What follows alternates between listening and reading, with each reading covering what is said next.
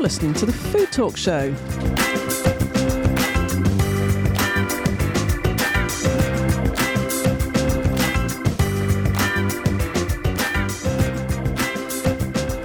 Jane, I can't even be bothered to do the introductions at the moment because I'm so excited. I know. We've got this view in front of us of this incredible charcuterie being presented on a board, and it smells incredible. I better say the right stuff, though. Hi there, my name is Sue Nelson, and the next 30 minutes we're going to be talking all things food and drink. I'm joined by my fellow presenter, Jane Payton, who is one of the UK's leading experts on beer and cider. I might be asking you what we should serve with charcuterie, actually. Well, cider would be really good, acidic. It's salty, so acidity works really well with saltiness. Bitterness doesn't. So there's often this thing, oh yes, beer and sausages and charcuterie and porky things, but not always. It depends on the beer. Don't go for bitterness. Okay. And today we're delving into the world of pigs. I absolutely adore pigs. They are my favourite animal, and I do get very excited by charcuterie. I get excited by cheese, admittedly, but look at that in front of us. It's incredible. We're going to have to describe, aren't we? No, I wish we had Smello Radio or Smello Podcast, because the aromas are incredible. Indeed. So our experts on this topic today are Bill Gardner. He's a charcutier. Is that what you call it? I love that word. Yes, it is. Charcutier. Yeah. And Chloe Wilcock, who is among a family of pig farmers. Yes, I am. Exactly. So we're going to start off with you, Chloe. And the reason for that is because you've very kindly been cooking this morning. Would you like to describe what you've brought with you? So I have bought some of our free-range large black sausages. I've brought with me a plain and a smoked. So if you want to dive in, the plain is this side and the smoked is this side. God, we have such generous guests. I know. And well, a large black, is that a breed of pig? It is a breed of pig. So it's one of the UK's native breeds of pigs. There are 11 in total, and all are considered endangered or at risk. So the large black is really important in terms of conservation. So, it's great. Okay, so dive in, Jane, while you're doing that, because I'm very considerate. I'm going to describe. So these are the beautiful colour, particularly the smoked ones. They've sort of got that slightly burnt umber sort of colour. They've got a lovely shiny skin, and they look very, very meaty. Over to you. You've got the plain one. The plain one, it's peppery and it's full of meat. You know that is real meat, and it's just not filled with all those additives and cheap ingredients. That's full-on meat, isn't it? Delicious. Noise in the background is Bill opening all his charcuterie, I should let you know. God, and just the texture of this sausage as well. You get a real sort of full texture and this lumpiness. Lump sounds awful, doesn't it? But you know what I mean. It's... Yes, I would say coarseness. Thank you, coarseness. Gorgeous. Coarseness. So the smoked one, Chloe, yes. How do you make that? So we start with our plain sausage mix, as you said, which has quite a lot of black pepper in it. And we hang it for 2-3 days in the fridge just to make sure it sets, basically, to make sure that all of the rusk and all the ingredients have melded together and the sausage holds its shape. We then pop it in our smoker, which we made ourselves, and we get a 16-hour smoke, and these ones are beech smoked. Right, you need to try that, Jane. It's gorgeous. You're just finishing that one, aren't you? But I'm already thinking of the beer that's going to go with this, and there's a German style called Rauch beer, which is smoked with beech wood, and that's what we need. We need a bit of beech wood smoked beer with these wonderful sausages. Gorgeous. So, tell me about pigs. Oh, I love pigs. I love pigs. So, as I've said before, our breed of pigs are large black pigs, and they are large and black. Yeah, obviously. They are an incredibly good breed for us. So we rear them outside, and they're outside from day one. Like, they never come inside at all into a barn. Obviously, we've got pig arks, and they're bedded out with straw in the winter, but they are really good-natured. They've got these beautiful lop ears that hang down over their eyes to kind of protect them from sticks and stones and everything while they're rootling around. They're brilliant mothers. Sometimes they can be a bit too protective. So when you're going in with the babies and you're trying to check them out. So they're like tiger mums, aren't they? Yeah, pretty much. And they are incredible for meat. They've got a lovely flavour. They have a really high fat content, which for sausages, for us, is really good. It's important, yeah. And obviously, we'll come on to that later. Country, yes. And they make a brilliant pork pig. So we tend to send them off to the abattoir when they're around 60 to 80 kilograms. And then they also produce really good bacon. So between 90 and 110, we kind of send them off. It's a little bit older. They're really, really deep chested, which allows for all sorts of different cuts to kind of be made from them. And we think they're a really brilliant, versatile breed of pig. So, yeah. I'm going to tell you a little bit about pigs, Jane. They were domesticated some 12,000 years ago. That's fascinating. That's around the time that humans started practicing agriculture, so that makes sense. Yep. And there are just short of 5 million pigs in the UK, and as Chloe said, there are 11 native British breeds. Breeds with floppy lop ears, sounds like yours, include Gloucester Old Spot or Saddlebacks, and they're thought to be more docile than breeds with ears that have got sticky, uppy prick ears like the Tamworth. So they're more cuddly. Yeah, they look cuddly, and you can imagine if you anthropomorphising them that they would be. I know it's hard to say that. Try and spell it. But yes, I can see that as well. And as Chloe said, pigs are loving mothers, and they form very strong bonds with their babies right after giving birth. Sows will prepare a nest where their piglets can rest and sleep. Is that what happens? They do. Wow. On cold days, they will use their body to keep their piglets warm. And mother pigs are also known to sing to their young to let them know it's time for food. And they will discipline naughty behaviour by pushing and nudging them. They're so clever, aren't they? They are really intelligent creatures, yeah. Yeah. And do they actually look you in the eye? That's what they say. It's tricky. Sometimes they do. I mean, obviously ours have the lop ears, so it's quite difficult to see their eyes. But if you're going to give them care, for example, if one of them is injured and you are helping them, I definitely think they know. I know it sounds really, really strange to kind of put that human spin on stuff, but you know that they know that you're helping them, and they do have that kind of kind, quite deep look when they look you back. God, interesting. So you're Oink and Udder, and you're not only pig farmers, but you have goats, and I think now you've got cows. We do have cows as well, yeah. And your farm is organic, so you don't use any synthetic stuff, and as you say, your pigs live outside. Do you think that comes through in the taste, Jane? Or did you just taste the smoked one? I did, and it was incredible. Yeah, while you're talking, I can have a always think that welfare of an animal, the love that the owner or the producer puts into it, goes into the finished product and what you eat. It's the soul, isn't it? Which you can't describe. You just feel it, and you can taste it, and just sense it. And definitely gorgeous. With these, you know, these pigs are loved, aren't they? And cared for, and are happy pigs. So you reckon cider with that? They need something to go. We need a drink with it, don't we? Yeah, a cider, an acidic cider, or I would go for an acidic beer actually, or maybe actually I'd go for a sweeter beer. I wouldn't go for anything too bitter. You get a contrast of some sweetness from the beer and the saltiness of the sausage, but you also need something with tannins to cut through the texture as well. Gorgeous. So Chloe, is it true that happy pigs make better meat? I mean, me and Jane think that is the case, but I mean, can you actually tell the difference, do you think? We definitely think so. So we try and keep our animals as calm as possible, even right up to slaughter date. So everything is nice and calm. We don't kind of shove them onto the trailer. They are, you know, fed on the trailer. We gently push them up, and then we use a very small local abattoir. And when we're there, it's really, really calm. So the pigs walk off the trailer. There's no noise, there's no kind of kerfuffle, and the people at the abattoir are brilliant. They're so calm and professional, and I genuinely think it comes in the taste of the meat. There's no point sending a stressed pig to abattoir, and if there was a stressed pig, we wouldn't do it. So how do you feel about sending them off to slaughter? I know it's your job and everything, but how, I mean, I think the problem is because most people are completely and utterly disengaged from the process of you know, raising animals and killing them and then the processing of them, that they'll go and buy sausages or they'll go and buy a joint of meat and have no I suppose, connection, I would say. And in some respects, it means it's nice and easy because you don't have to think about it. But the point is, all those animals have been killed for eating, whatever moral stance you might have about that.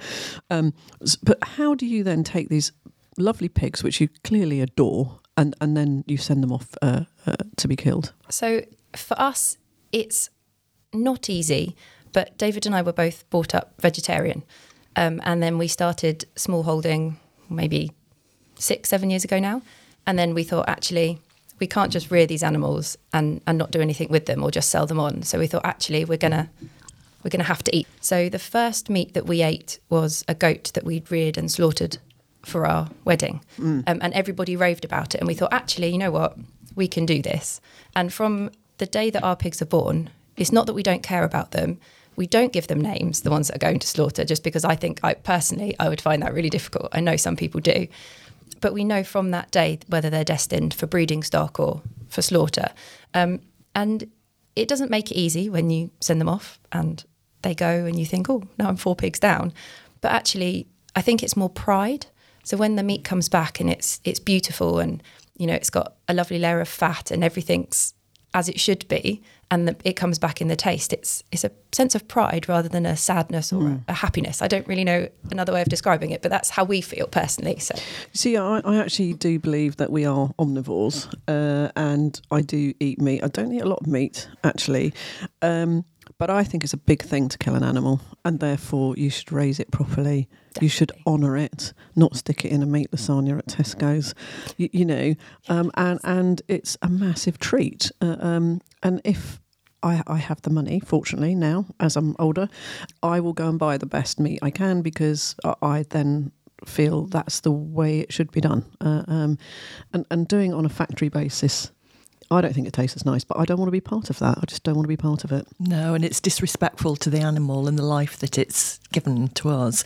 I mean, you look at other cultures around the world, and Native Americans, for instance, and they have rituals when they slaughter an animal, and other cultures do as well. And that's what you're doing, isn't it, Chloe, really, by the way that you respect your pigs and your animals. And we try to use all of the parts of the animals that we can. So we have stock packs that we put together that have trotters and bones and things in for people to buy.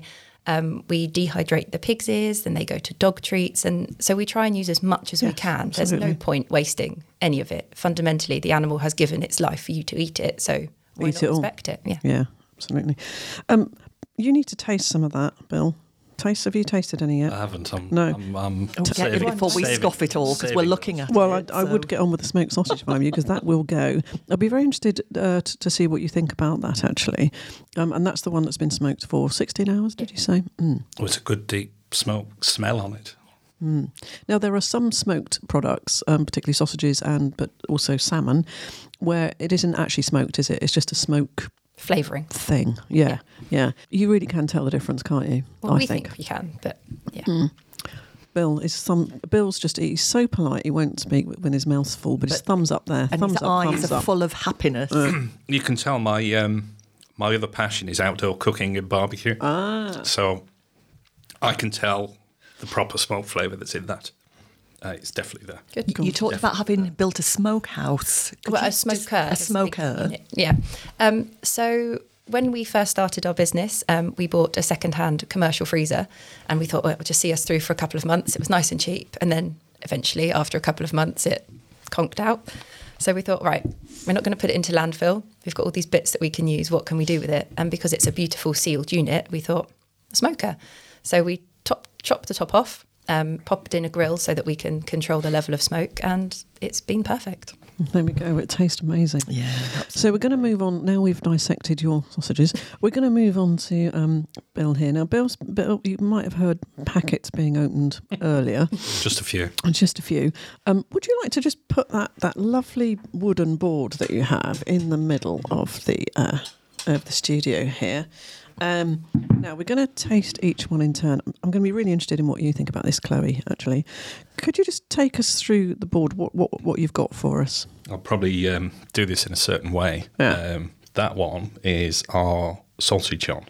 So we've got a Spanish edge to what we do through the reason I got involved in it in the first place. Yeah. My wife is Spanish and I did a lot of running around. So make Spain. Sure it's right then, otherwise she's not going to be very happy. So I thought that was the way to go. So the core range we have has a Spanish edge to it. So in French, saucisson, but the Spanish version, salchichón. So standard black pepper house salami, as a lot of people would call it. So it's got quite a lot of fat content on that. It's got a little bit of shine to it, and it's almost ready purple, I would say. Yes, definitely. Yeah. It's got that sort of beetroot red colour, doesn't it, with all that wonderful fat. Lovely. And generally the pigs here are Gloucester Old Spots. Okay, another British breed. Absolutely. Yeah. Can I taste some, please? Go for it. Thank you. Right, next one along. So... this is one of my original recipes. So when I first started playing around with recipes at home before I finally ventured into doing this commercially, is the fennel salami. So that's got a whole black pepper and whole fennel seeds in it. And it was an adapted recipe from somewhere.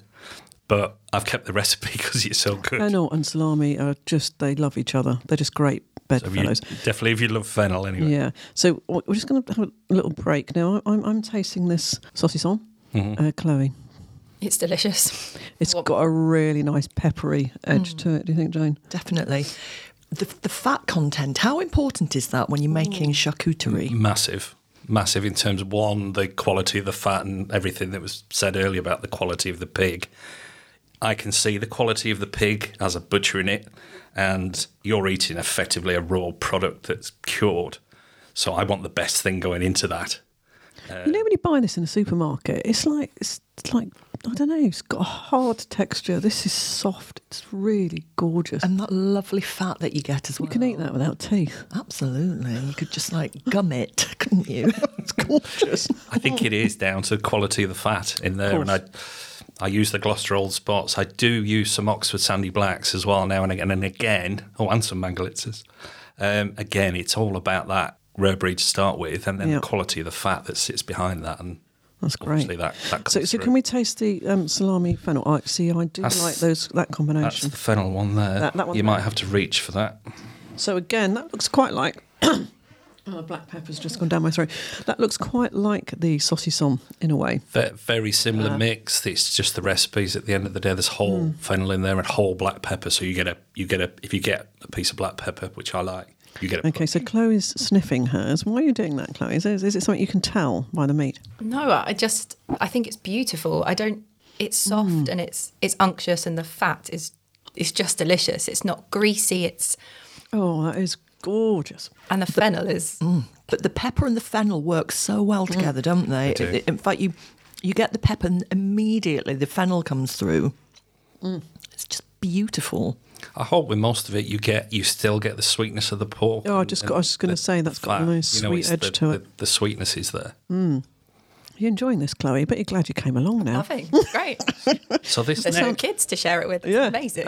What's the next one, Bill? The next one is unique to us, and it goes back to when I first started my sort of curing adventure and making bacon and smoked salmon, etc. You have to cure it, then you cold smoke it, blah, blah, blah. One of the recipes was birch syrup, birch and black pepper for the bacon. And I extended that to curing hams in that cure and developing that into a salami. Ooh. So that is a birch and black pepper salami. So the black pepper in that is different. It's a black pepper blend of different ones. But again, that's British. It's got that lovely sort of beetroot red colour. Not quite so much fat in this one. Slightly different. Yeah. And British birch syrup. Well, that smells completely different. So you should get the pork first, and then you'll get a tang and a slight sweetness of the birch syrup on the back of it. Very, very meaty. Yeah. Birch syrup is made into wines in many cases. It's one of those country wines that you get, birch sap. I'd never heard of it. Yeah. Out literally from the tree. Mm-hmm. Yeah. Produced here as well. But like maple. You know the way you get the sap from a tree. Yeah, but that one's not sweet. The sweetness is from the meat, isn't it? It's much earthier. There is a sweetness to it, but it's much earthier than maple syrup. It's dark in the bottle, the birch syrup. Chloe, I'm going to look to you as an expert. It tastes woody. It tastes what is in it. I mean, the pork is delicious, but those flavours complement it so well. I can just see it, like the pigs rooting around under the birch trees. I literally have that in my head. Yeah, but there's so many different flavours in these in the charcuterie that you really need to think about what you're eating, not just chew it and swallow, but just savour it and think slowly, like, what am I tasting? What can I smell? What is this? So I can actually eat the whole of that board, but I would take ages doing it because it needs to be savoured, doesn't it? Definitely. It does need to be savoured. But it's also good to look at as well, isn't it? It's just wonderful to look at. And what's the next one? I'm going to steer you towards the ham, actually, because... So this looks like a Parma ham or Serrano ham. It's got that look to it. That cut is the culatello cut, so one side of the leg boned out, and that's in what I call our Kent cure. It's quite a classic... Because this is incredibly thin recipe, which is what you normally get, and it's obviously got that white fat around the edge. Although there's only a tiny amount of that. What I hate, again, sorry about supermarkets, is you'll get Parma or Serrano ham, and you'll get this horrible limp, flabby white bit of fat around the edge, which is practically inedible. I haven't put this in my mouth yet, but I'm guessing that all of this was going to taste amazing. I'm speechless just at the moment. I'm getting a real sort of tingle on my tongue with this one. Have you added something in there to... Probably the juniper. Okay. Mm.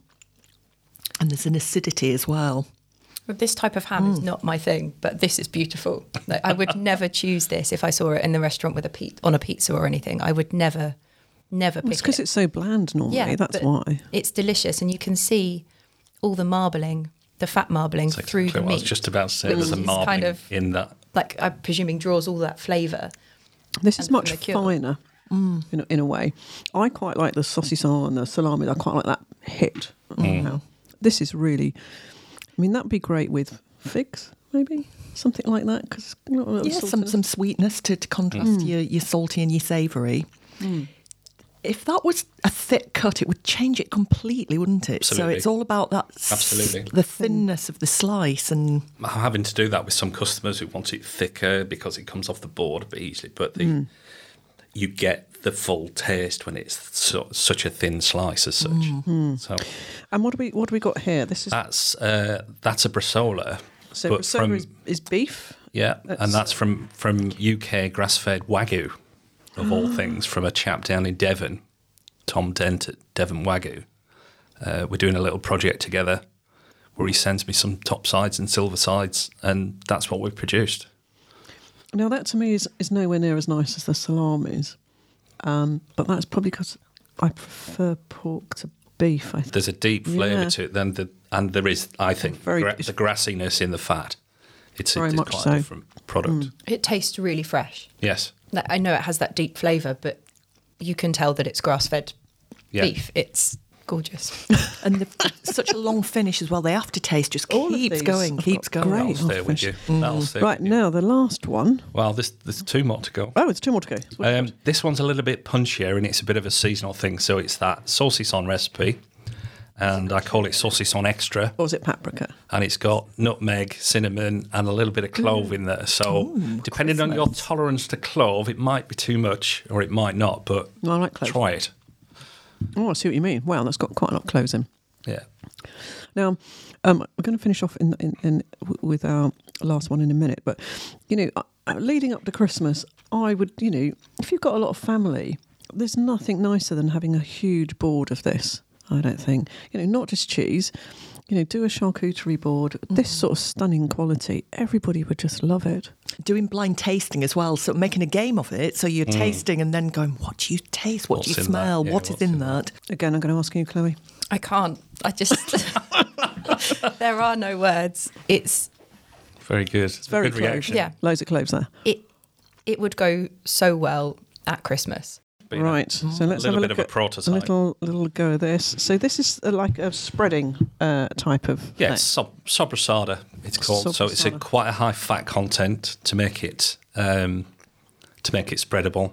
The predominant thing in there is Delavera paprika from Spain. But what we did was search out a little independent producer rather than one of the mainstream Delavera people. So I just got a big hit of heat there. What's that? That is purely paprika? The paprika, yeah. So you'd think there was chili in that. But How do you get that smooth texture for this to make it spreadable? Is it the fat? It is the high fat content, and then that's minced down to quite a fine level, as such, and then mixed through with everything.